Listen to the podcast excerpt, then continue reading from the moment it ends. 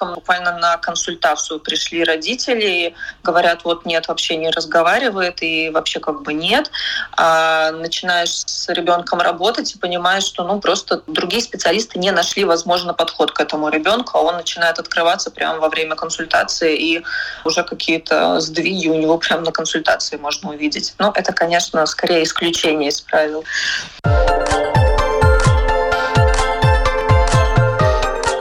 Школа для родителей. Здравствуйте, это программа «Школа для родителей». Спасибо, что слушаете нас в подкастах. Напоминаю, это можно делать практически на всех платформах, включая Spotify, Google, Apple и, конечно, на нашем сайте латвийского радио lr4.lv. Школу для родителей слушают на разных континентах, уже более чем 30 стран. И сегодня мы будем говорить об аботерапии. Это актуально для детей, у которых диагностировано расстройство аутического спектра или другие особенности развития, как можно преодолевать проблемы, связанные с этим, как могут помочь аботерапевты и что могут делать сами родители, об этом говорим сегодня. И я рада представить сегодня с нами сертифицированный клинический психолог, сертифицированный поведенческий аналитик Ирина Левичева. Ирина, здравствуйте. Добрый день. И педагог, сертифицированный поведенческий аналитик Анна Морозова. Добрый день. Работа с детьми, которые отличаются в поведении и восприятии мира от большинства своих сверстников, непростая задача. Почему вы лично выбрали такую специализацию? Анна, давайте начнем с вас. Ну, у меня, как и у многих, наверное, специалистов, был свой личный интерес. А у меня у ребенка диагностировали э, расстройство аутистического спектра, когда ему было два года. Вот, собственно, искала я искала, какие бы методики могли ему помочь, но и в итоге остановилась на ABA. Ирина? Я как раз начинала как специалист, и работая когда-то уже очень давно в частном детском саду психологом, ко мне начали обращаться родители и педагоги, чтобы я каким-то образом поработала с детьми, которые не могут включиться в обычную работу группы.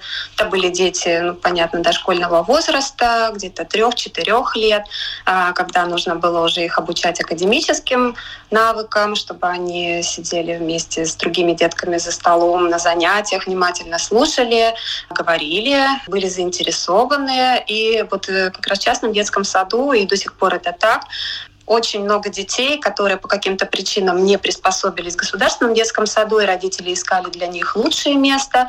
И вот они таким образом оказывались в частном детском саду. Я как психолог должна была помогать детям начать учиться, включиться в среду сверстников, начать учиться на занятиях. И, собственно говоря, я поняла, что несмотря на то, что и по профессии, по образованию я психолог, э, что все методы, которым на тот момент я была обучена, которым я владела, в общем-то, здесь не очень подходят. Поэтому также точно стала искать информацию, которой очень было мало в свободном доступе. И вот таким образом пришла к аботерапии. Как долго вы обучались для того, чтобы потом применять эти методики и помогать детям? Ну, аботерапия — это некоторая такая специализация либо для педагога, либо для психолога, либо человека другой помогающей профессии. Это может быть логопед, эрготерапевт. То есть помимо основного образования, полный курс — это 270 часов. Они могут быть распределены по-разному в зависимости от того, в каком учебном заведении проходит это обучение. И помимо этого еще нужна практика. Практика нужна супервизируемая, то есть э, ни один час практики аботерапевта не будет засчитан, если эта работа не происходит под контролем супервизора. То есть в нашем случае, когда мы начинали, когда в Латвии, в общем-то, супервизоры были недоступны, мы, в общем, искали по всему миру людей, которые являются сертифицированными в сфере поведенческого анализа и учились, и работали, и супервизировали свои случаи, свои практики. Анна, вот я бы хотела к вам обратиться и как к специалисту, и как к маме, потому что сейчас предлагают различные курсы, также для родителей по аботерапии. Какие тут могут быть подводные камни, и как вы сами пришли к тому, что вам необходимо обучиться этому методу? Но на тот момент, когда я начинала учиться, специалистов в Латвии не было совсем. Кстати, с Ириной именно мы познакомились на таких курсах. Это были онлайн-курсы израильской преподавательницы Юлии Эрц. Нужно было что-то, какие-то знания. Я очень долго смотрела и думала, нужно ли оно мне на самом деле. Ну, поскольку специалистов здесь не было, ну, я туда и пошла. Дальше уже я поняла, что это вот прям мое. Это было самое-самое интересное, наверное, в моей долгой жизни, полной различных курсов. Самое интересное обучение. И я видела реально, что есть в этом смысл, есть логика. Я могу реально использовать эту методику, чтобы заниматься со своим ребенком, чтобы помочь ему. На сегодняшний день это один из самых эффективных методов коррекции аутизма. Что такое аботерапия простыми словами? Аботерапия, прежде всего, это научная дисциплина. Это такая область знаний, теоретическая и философская база, которая заложена в психологии. Аботерапия базируется на поведенческой психологии. И все авторы самых э, таких значимых монографий — это психологи. Но так как это прикладная область, прикладная дисциплина, то то, что наработано в поведенческом анализе, активно применяется в очень разных сферах, в том числе в образовании, прежде всего в коррекционном, в психологии, в управлении компанией. Практическое применение может быть очень различным, но нам прежде всего всем знакомая область применения — это в работе с детьми с э, расстройствами аутистического спектра или другими расстройствами развития, потому что, как вы сказали уже, это метод с клинически доказанной эффективностью, и прежде чем предлагать какие-то другие методы развития детей с аутизмом, прежде всего предлагается аботерапия. Анна, вас э, чем покорил вот этот метод и как вы поняли, что да, он эффективен? Насколько быстро вы увидели, что он приносит свои плоды? Ну, из своего опыта, когда моему ребенку поставили диагноз, и было очень много различных специалистов. То есть я как активная мать своего ребенка хотела ему помочь. И я искала, естественно, помощи в разных сферах. То есть если мне говорили, попробуй специального педагога, попробуй эрготерапевта, попробуй физиотерапевта, того, другого, третьего, десятое, э, музыкальная терапия, боже, дельфинотерапия, ну чего там только не было, монтессори. Я даже сейчас, наверное, всех и не упомню. И в какой-то момент я осознала, что нахожусь я со своим ребенком. Есть э, куча специалистов, которые говорят мне, что делать. И даже выполняя вот эти вот требования, все равно это все в какие-то разные стороны уходит. Нету такого концентрированного одного пути. А ABA — это такой все-таки целостный подход, и мы обучаем определенным навыкам. У нас есть цель конечная, у нас есть э, задача. Мы знаем, почему мы делаем что-то, и что это что-то приведет нас э, к чему-то. То есть мы понимаем эту дорогу, мы знаем, что если мы идем и не отклоняемся с этого пути, то мы рано или поздно дойдем к нашей цели. Ирина, уже э, вы начали упоминать, для кого эта терапия эффективна, кому она помогает, но вот каким детям она еще может помочь? Не только я знаю, что с аутистами, с детками с аутическим спектром занимаются аботерапией. Кто еще может э, благодаря этому методу улучшить навыки и социальные, и, может быть, э, улучшить речь? Все дети, у которых присутствуют э, сложности в социальной коммуникации, в социальном взаимодействии, и те, которые какими-то ну, простыми, доступными способами э, родители или педагоги таких детей не могут обучить этим навыкам, то, соответственно, ищут что-то другое и находят решение вот этих проблем как раз в аботерапии. Поэтому, так как вообще суть аутизма в расстройстве социальной коммуникации, то вот, э, скажем, проблема нашла свой метод. Но также точно мы не разделяем детей по диагнозам. Мы смотрим, какие есть сложности у каждого конкретного ребенка. Очень многие дети, которые приходят приходят и вовсе не имеют никаких диагнозов. Они имеют ярко выраженные сложности, они не могут э, включиться в совместную игру, а, они с трудом понимают обращенную речь, не используют речь для коммуникации, не используют жестов, не могут отсмотреть действия других людей, не обучаются с помощью имитации действий других людей. И, собственно, если мы видим, что у ребенка выраженные затруднения в этой сфере, то совершенно неважно, есть ли при этом какой-либо диагноз. И тут очень важный момент, наверное, еще возраст. С какого возраста уже можно начинать заниматься по этому методу и эм, когда еще можно также начинать, в каком возрасте, там, в 7, 8, в 9 лет, если эти социальные навыки ранее не были приобретены, можно ли там детей в более старшем возрасте приводить э, на занятия для того, чтобы они стали развиваться лучше? Ну, это вопрос эм, очень значимый сейчас, э, потому что тот возраст, который вы назвали, это, как правило, очень-очень-очень поздно. Сейчас э, возможности диагностировать э, расстройство развития очень большие. Массово предлагали подождать родителям до трех лет, кто-то до пяти лет, посмотреть, как пойдет, а вдруг он сам, ну, вдруг это небольшая задержка развития.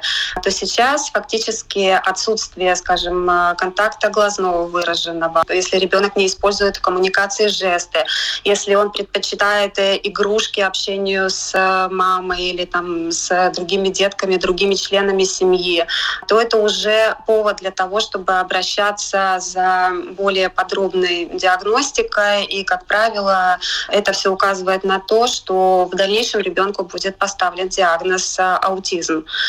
И вот э, есть два пути. В тот момент, когда родители видят, что что-то не так, вот эти оба два пути следует э, запускать одновременно. Первый путь — это диагностика. Это вот то, что я сказала. Это очень долгий тоже путь. Во-первых, ну, в наших реалиях надо понимать, что у нас есть очереди к специалистам, к психиатру, который может да, еще дополнительно назначить э, некоторые виды диагностики, тесты. И все это требует времени. А вот второй путь — это коррекция. Его можно запустить, не дожидаясь э, диагнозов. Сейчас современные методы ранней интервенции предназначены для детей с года. То есть тот момент, когда ребенок уже активный участник социального взаимодействия, вот в этот самый момент уже можно обучать э, те навыки, которые, ну, по какой-то причине, э, даже не нужно очень разбираться по какой, по какой-то причине вот э, не осваивает ребенок э, ну, в своей обычной жизни, скажем, обычными способами, так как обучаются другие дети. И вообще ранняя интервенция — это самое такое ну, значимое а, ранее помощь детям с аутизмом. Это то, о чем следует эм, узнать э, прежде всего всем и специалистам, которые на постоянной основе взаимодействуют с детьми. Это ну, педиатры, педагоги дошкольных учреждений, что если что-то не так, то нужно начать, нужно начать заниматься. Сколько необходимо заниматься? Но каждый случай он индивидуален, и каждый ребенок он индивидуален, и каждое расстройство индивидуально. И выстраивается программа, и, и нужно заниматься.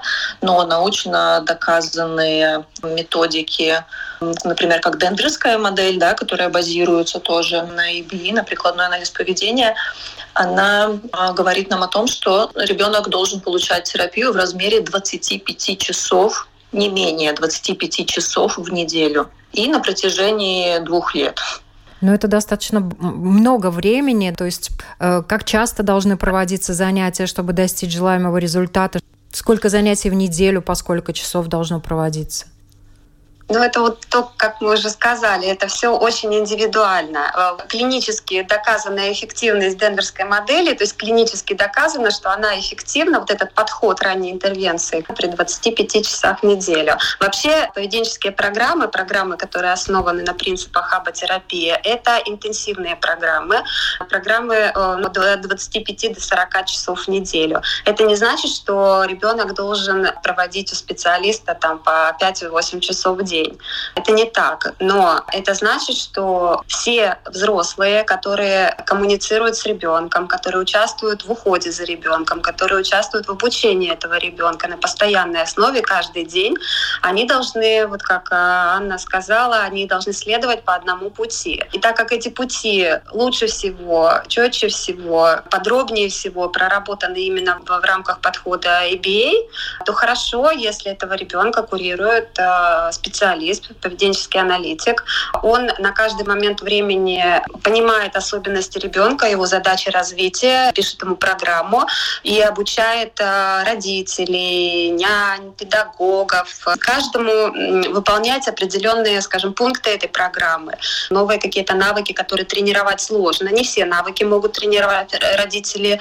И вообще нельзя слишком большую ответственность возлагать на родителей в этом вопросе, в вопросе развития как такового. Но, тем не менее, какие-то вещи они могут делать, и какие-то навыки они могут тренировать, если поведенческий аналитик, в свою очередь, поможет родителю и покажет ему, как это делать, э, и на постоянной основе будет э, курировать этот процесс. То есть что получается, что не получается. То есть это не вопрос одной консультации, скажем, или не вопрос очень хорошей книги, прочитанной родителями. Это такой вопрос, такой совместная работа. Вообще э, то, что касается аутизма как расстройства, то вокруг каждого ребенка это мультидисциплинарный подход. Он как э, участник этого процесса, но и не единственный участник. Родители также участники этого процесса, но не единственные участники. И вот когда есть команда э, вокруг ребенка, и команда работает слаженно, то все вместе они, во-первых, обеспечат нужную интенсивность этой программы, а во-вторых, э, каждый будет дополнять, привнося свои знания, умения и опыт. Все это будет работать на пользу ребенка, и процесс обучения будет э, быстрее и эффективнее. Школа для родителей. Я напоминаю, уважаемые слушатели, сегодня в школе для родителей мы говорим об аботерапии. И с нами сертифицированный клинический психолог, сертифицированный поведенческий аналитик Ирина Левичева и педагог, сертифицированный поведенческий аналитик Анна Морозова. Я теперь Анна, понимаю, почему вы пошли и стали изучать этот метод именно для того, чтобы эффективно, конечно, в первую очередь помочь своему ребенку, потому что э, просто 2-3 занятия в неделю и походы к специалисту этого недостаточно. И тут, конечно, встает вопрос о финансовой стороне занятие аботерапии достаточно дорогое и вовсе не удовольствие. Это работа, которая необходима многим детям. Вообще много людей нуждается в нашей стране в помощи терапии? Да, много, учитывая то, что дети с аутизмом рождаются вообще все чаще и чаще. И на данный момент, по последним исследованиям, один из 54 детей рождается с диагнозом расстройства аутистического спектра или с аутизмом, то да, это большое количество детей и семей, которым требуется помощь. Но э, хочется сказать еще то, что без аутизма у нас есть э, еще масса диагнозов и, и не диагнозов. Ну, например, э, в работе с речевыми расстройствами наш поведенческий подход или аботерапия, она очень эффективна. И опять-таки есть э, множество других диагнозов, как, например, синдром дефицита внимания, гиперактивности и э, генетические различные э, расстройства, при которых необходимо формировать коммуникативные навыки или вводить альтернативную коммуникацию, если ребенок не разговаривает. И тогда, конечно, аботерапия в помощь. Ну вот многие знают, что дети аутисты могут быть очень закрыты. С чего вообще начинается ваша работа с ребенком, когда малыша приводят, Ирин? Э, это очень хороший вопрос. Есть определенные технологии, подходы, как, эм, скажем, установить сотрудничество, как завоевать э, доверие этого ребенка. Начинается все с игры. Всегда мы имеем дело с маленькими детьми, поэтому поведенческий аналитик должен уметь хорошо играть с детьми. Он должен очень классно играть с детьми. Мы себя очень часто чувствуем как э, на арене цирка, да, потому что мы должны любую игрушку показать так классно, чтобы не сама игрушка по себе была ценна для этого ребенка, и чтобы он шел не к игрушке, а шел человеку, который хочет с ним поиграть, хочет поиграть с ним классно, может показать эту игрушку так, что ну вот, вот любой захочет. И то есть сначала, несмотря на то, что самая первая встреча, мы уже запускаем процесс обучения, но это такое обучение, в котором требования или какие-то просьбы к ребенку выдвигаются далеко не сразу. Нужно сначала суметь стать э, для ребенка кем-то значимым, кем-то очень ценным, чтобы само присутствие человека, вот, чтобы он был расслаблен и увлечен в присутствии этого человека, в том месте, куда он пришел. И только тогда, когда он сможет, ну, скажем, один из критериев — это установление некоторой рутины, то есть э, перечня игр, в которые ребенок будет включаться по мере того, как предлагает терапевт.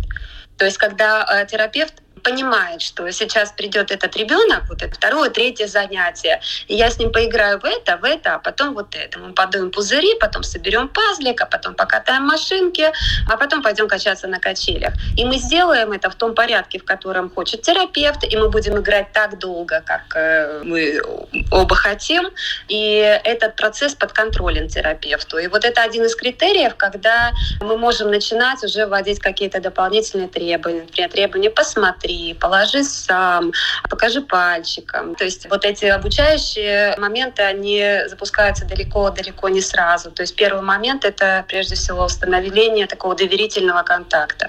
Анна, самые такие серьезные камни преткновения, сложности в вашей работе, какие встречаются? Сложности встречаются в непонимании родителей диагноза когда не принятие, и тогда, ну, на самом деле, очень сложно работать, и тогда нету вот этой единой дороги, про которую вот уже я говорила, Ирина говорила.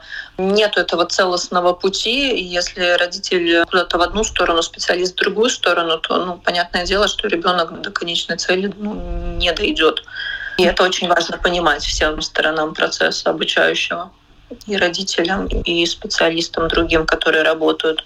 Как пример могу, допустим, рассказать тоже э, такой момент, что вот у нас есть ребенок, он не говорящий, у него диагноз не аутизм, у него э, генетическое заболевание, и ему ввели э, альтернативную коммуникацию. То есть он может с помощью аппликации на планшете составить предложение «я хочу пить» или «я хочу смотреть мультики». Но когда это не поддерживается в домашней среде или когда это не поддерживают другие специалисты на других занятиях, то ну, в чем смысл тогда? То есть как бы ребенок может попросить у нас на занятии то, что он хочет, или выбрать даже какое-то занятие, которым он сейчас на данный момент хочет заниматься, но при этом он не может э, перенести эти навыки никуда в другую среду. Я вот, э, слушая вас, понимаю, что одно дело установить контакт с ребенком и начинать э, ему помогать развиваться. И еще одна из ваших сложных задач – это работа с родителями. Да, так и есть, все верно. Вы уже упомянули о сложности для родителей восприятия диагноза. Э, те результаты, как быстро родители могут увидеть, что результат э, на занятиях АБы терапии у ребенка есть, и, соответственно, могут быстрее стать э, более конструктивными и активными вашими союзниками в помощи малышу? Но это опять-таки очень индивидуально, все зависит от ребенка, от возраста ребенка, от тяжести диагноза. Это очень индивидуально. Но, в принципе, если мы берем а, интенсивные занятия, интенсивный курс, то где-то на третьей неделе интенсивного курса мы можем увидеть уже первые какие-то результаты. Бывает так, что э, с ребенком буквально на консультацию пришли родители, говорят, вот нет, вообще не разговаривает и вообще как бы нет. А начинаешь с ребенком работать и понимаешь, что ну просто другие специалисты не нашли, возможно, подход к этому ребенку, а он начинает открываться прямо во время консультации и уже какие-то сдвиги у него прямо на консультации можно увидеть. Но это, конечно, скорее исключение из правил. Есть ли какие-то вообще недостатки у АБА-методики? Нет, я думаю что нет. Да. Если бы мы видели недостатки, наверное, мы бы пошли искать что-то, где недостатков нет. А это огромная, огромная область знаний, теоретических и прикладных. В рамках аботерапии разработано огромное количество подходов. Ну, просто это целый мир. Это надо понимать, что это не что-то, что можно освоить там, в течение года или два. Там нет предела для развития. И если там есть какая-то проблема, как, в общем, мы, так как это научная дисциплина, любая проблема требует решения, поиска решения. Поэтому пока что вот за всю практику очень уже длительную, очень интенсивную не было такой задачи, которую вот нельзя было бы разрешить с помощью поведенческих методов. Это может быть э, ну, связано действительно с тяжестью диагноза ребенка самого, то есть э, не все дети заговорят. Вот какие какие бы ни были методы и специалисты, но есть определенные физиологические ограничения. То есть то, что ребенку по диагнозу он ну, не сможет освоить, значит, он э, не освоит. Но есть альтернатива этому. То, что мы упомянули уже в качестве коммуникации для неговорящих детей разработаны методы альтернативной коммуникации. То есть это не значит, что если ребенок не говорит, то у него нет никаких шансов высказаться или рассказать о своих желаниях или нежеланиях. То есть это как методики, они все существуют. Есть э, ситуации, когда вы не можете помочь и говорите вот родителям, что, к сожалению, наша терапия не принесет желаемого результата? Мы вообще сразу в самом начале оговариваем с родителями, что бы являлось для нас всех результатом. Ведь это очень для всех по-разному. Вот когда приводят совсем маленьких детей, вот тоже как пример приведу на вопрос, чтобы вы посчитали хорошим результатом по истечении этого месяца, а, мама сказала, что если я хотя бы смогу с ним поиграть, вот просто, чтобы он посидел со мной и что-то поскладывал пирамидку, допустим, или просто э, вот побыл со мной, то я уже сейчас это буду считать на данный момент очень хорошим результатом. Если я смогу научиться привлекать внимание и удерживать внимание своего ребенка, это совместной игры. И вот э, с каждым ребенком и на каждом этапе эти задачи, они разные, ожидания родителей тоже разные. Просто они всегда чуть-чуть, чуть-чуть корректируются. Поэтому то, что ожидает, скажем, если один родитель считает э, хорошим результатом, если его ребенок будет говорить э, предложениями, скажем, а мы видим, что у ребенка нету даже самых ранних э, коммуникативных реакций в виде глазного контакта, в виде жестов, тогда, конечно же, мы это сразу скажем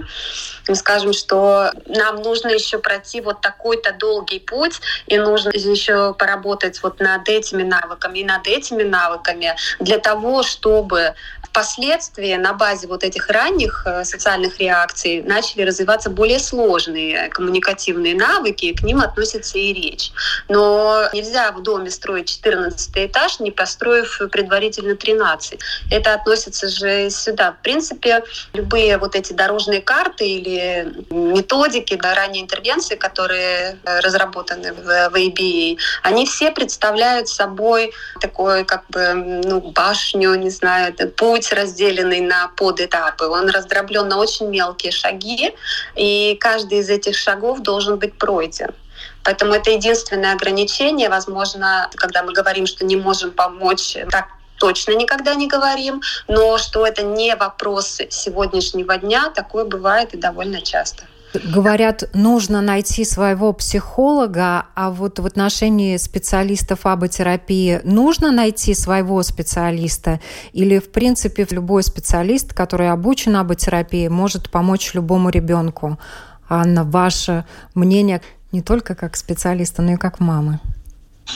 Это сложный вопрос. Э, с одной стороны, с одной стороны, Поведенческие специалисты должны быть обучены и должны иметь э, необходимый комплект навыков, знаний, умений, компетенций, чтобы работать. Но, опять-таки, не все следуют по одному пути, но и наверное, мы не можем сказать, что есть там два одинаково хороших врача или два идеально хороших педагога. Наверное, все-таки для каждого человека это будет э, в какой-то степени свой специалист. Но навыки, они должны иметь э, все плюс-минус одинаковые. Другой момент тоже, как человек э, сам интерпретирует то, чему его учили. То есть э, у нас э, в нашей специальности тоже есть э, специалисты, которые, допустим, придерживаются того, что ребенок там должен сидеть за столом, и иначе обучение нельзя построить с ним. А вот мы с Ириной, например, придерживаемся мнения, то, что ребенка можно обучать везде абсолютно, и абсолютно неважно, сидит он за столом или не сидит. И вы как раз привели пример врачей, и просто некоторые родители могут прийти к специалисту и э, что-то им не понравилось, что-то их смутило, они не увидели сразу результата. Может быть, эм, разные ситуации в общении со специалистами, да, они тоже имеют место быть. И они сразу отказываются от метода как такового, да. Это нам не помогло. Но вот мне кажется, исходя из того, что вы рассказываете, если что-то как-то не сложилось с одним специалистом, имеет, наверное, смысл все-таки пойти э, к другому специалисту, специалисту найти своего специалиста и помочь малышу, если у него имеются проблемы. Абсолютно согласна. Вообще, э, можно я дополню немножко? Да? Поведенческий аналитик, который обучает людей других коммуницировать, он, в принципе, должен тоже хорошо уметь коммуницировать. Это логично. Соответственно, все вот эти вопросы, ну, вот то, о чем вы говорите, это предмет для обсуждение со своим специалистом. Если родитель видит, что вот, допустим, день за днем, не знаю, занятие за занятием, как-то вот э, продвижение не происходит. И, и в общем-то, специалист, он должен это тоже все, ну, как уловить, да, то есть вот какие-то скептические настроения в э, поведении родителя. И он должен это все тоже проговорить. Это во-первых. Во-вторых, у каждого поведенческого аналитика есть план. Прописанная программа для ребенка, по которой следует э, вся команда, собственно говоря. Если в этой команде только специалисты и родители, значит, все этапы этой программы, они должны быть понятны обоим сторонам. И все, что мешает продвигаться по этой программе, вот так вот шаг за шагом, это все предмет для разговора. Возможно, так бывает, что ребенок ну, некоторое время, скажем, прогрессирует и довольно динамично приобретает навыки, и вот он научился там показывать пальчиком, и даже научился там сопровождать э, какую-то просьбу звуком, вот он играет там уже там не с одной игрушкой, а с 15 игрушками. А вот он научился сидеть за столиком, да, тогда, когда можно уже начать вводить там какие-то академические задания. А потом все. Потом на какой-то момент прогресс не происходит так быстро, и в этот момент, возможно, есть некоторые такие волнения, что, может быть, это все, это предел какой-то. Вот. Но человек, специалист, он должен находиться в постоянной коммуникации с родителями, и все эти вопросы, они обсуждаются. Я не сторонник э, бегания от одного специалиста к другому. Я сторонник вот обсуждения детального, почему что не нравится, э, какие опасения, какие сомнения, что мы можем сделать по-другому для того, чтобы получить лучший результат. И в завершении нашей беседы рекомендация родителям, которые услышали словосочетание аботерапия. Аня. А, я думаю, что не следует пытаться ехать на десяти конях одновременно, а выбрать одну методику, один путь и целенаправленно по нему идти, тогда результаты будут значительно лучше, чем пытаться везде и всюду успеть. Ирина. Ой, мне бы хотелось дать рекомендацию родителям а, не ждать. Это такая общая рекомендация ко всем, да, если вы видите, что у ребенка что-то идет не так, особенно если в семье не первый ребенок, вам есть чем сравнить, а, что ну как-то в поведении ребенка есть некоторые особенности, которые мешают ему развиваться более эффективно. Мне бы очень хотелось сказать, что вы тут не мешкайте, не ждите, обращайтесь к специалистам. А, это очень правильно, я надеюсь детей, что э, специалистов у нас недостаточно сейчас на сегодняшний день. Но я очень надеюсь, что в нашу сферу придет много очень талантливых э, людей, и мы можем всем, кто нуждается в нашей помощи, нуждается в апотерапии, все родители смогут эту рекомендацию выполнить. На данный момент, к сожалению, это не всегда возможно. Хотела сказать, что очень часто с задержкой развития могут появляться разные виды нежелательного поведения. Так вот, то, что Ирина сказала касательно не мешкайте, не ждите, обращайтесь как можно скорее. Это и есть профилактика ну, на сегодняшний момент самая лучшая нежелательного поведения. Спасибо вам большое за этот разговор. Я напоминаю, на вопрос Латвийского радио 4 отвечали сертифицированный клинический психолог, сертифицированный поведенческий аналитик Ирина Левичева и педагог, сертифицированный поведенческий аналитик Анна Морозова. Всем хорошего дня, берегите себя и своих близких.